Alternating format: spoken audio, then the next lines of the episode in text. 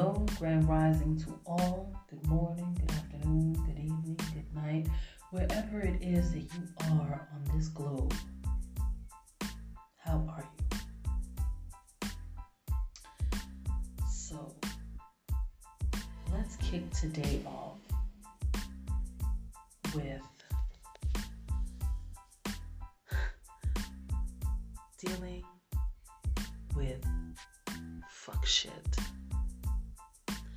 can't say it any other way, but that way.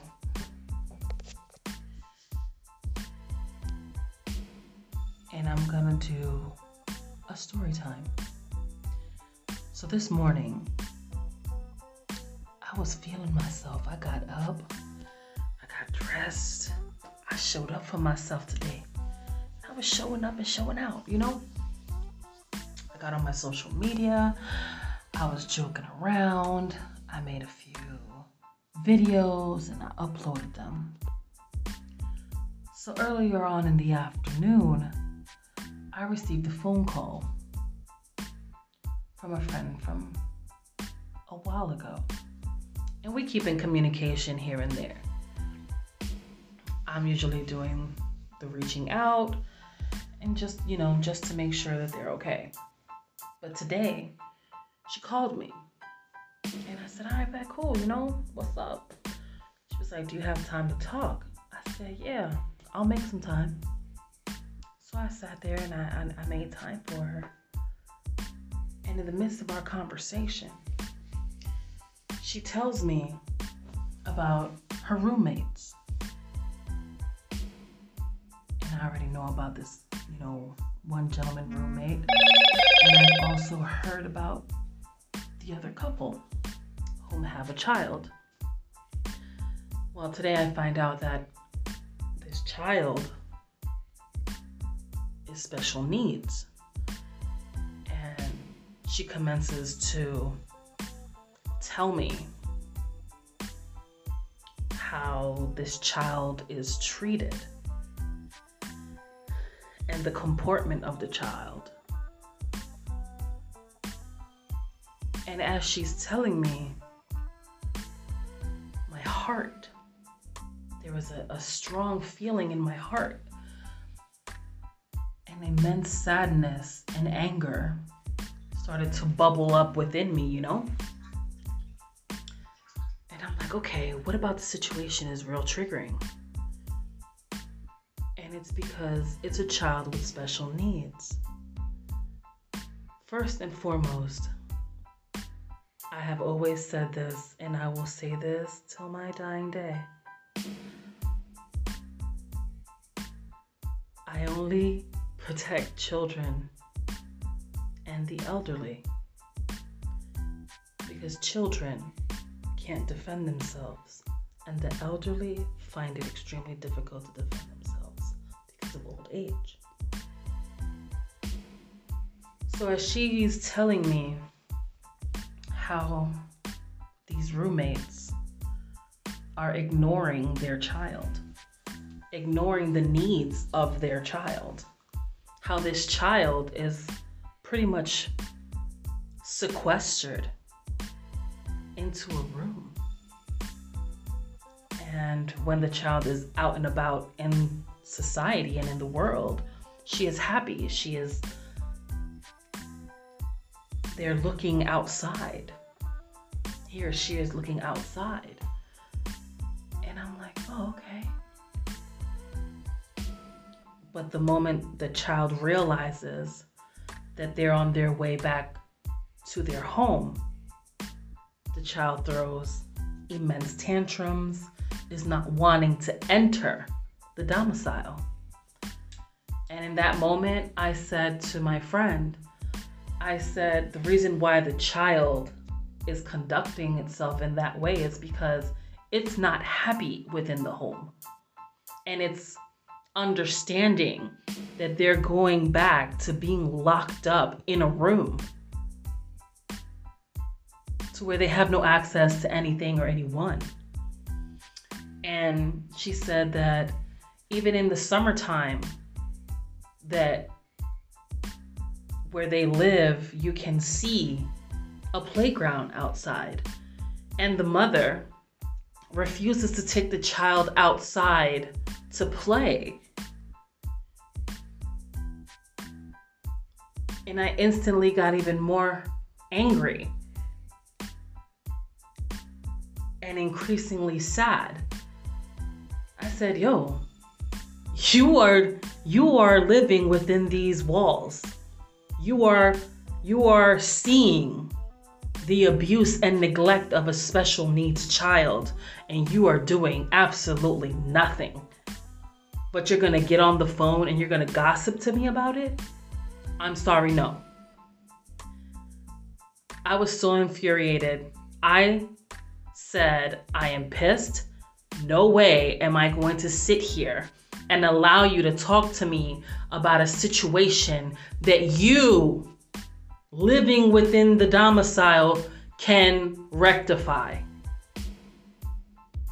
that you can fix, but are complacent and don't want to make waves. Guess what? Absolutely not. You're a mother. You're a grandmother at that. Looking at a child and knowing what you know. How would you feel if that was your grandchild? And you're allowing it to be in an abusive environment. You may not be the abuser, but the fact that you're not doing anything to advocate for that child, you're complacent in the negligence of her parents, of their parents.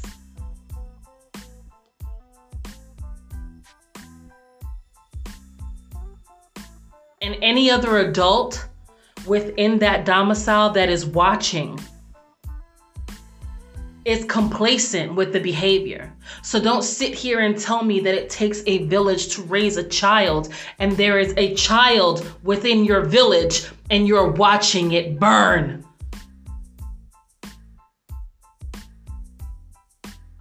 So don't give me fake outrage because I will call you out on it.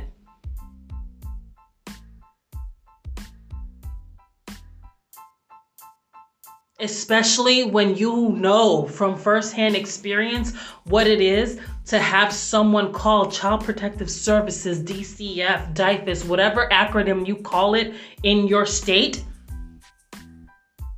falsely.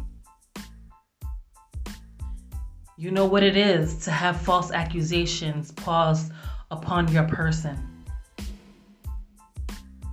But what you are witnessing is not false witness it's firsthand accounts. And you're doing nothing. So, no, I will not entertain our conversations. Yes, I will hang up the fucking phone and be glad that I don't currently know where you reside. I only know the city and the state. Because had I known being a mandated reporter, I would report. Because that is a child that cannot advocate for itself. And as a community member, you are failing the child. You are failing your community.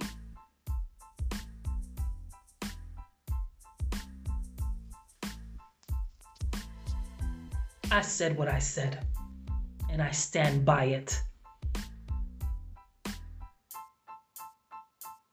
If you know of anyone going through similar situations and you do nothing, you're part of the fucking problem. You're part of the problem. If you are fearful of retaliation, you can call anonymously. You can call anonymously if you are in fear of retaliation. So there's no excuse.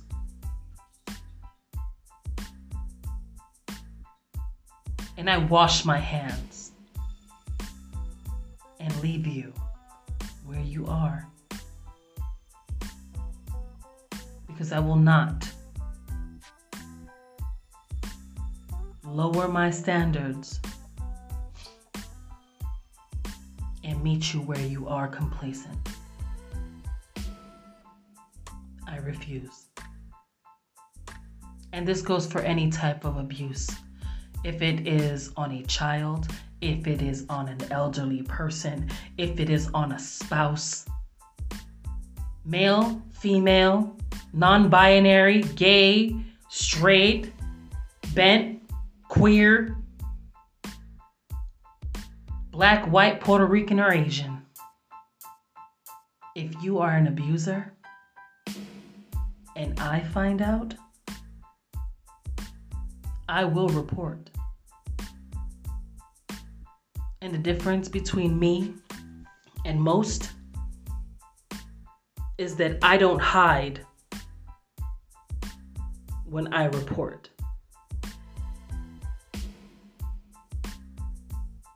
I believe in It Takes a Village. I also believe that this village needs healing.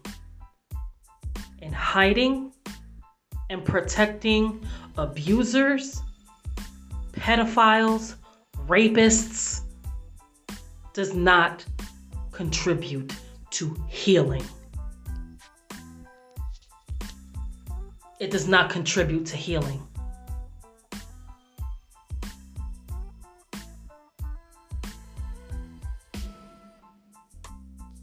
And abuse has no class, it has no race, it has no color.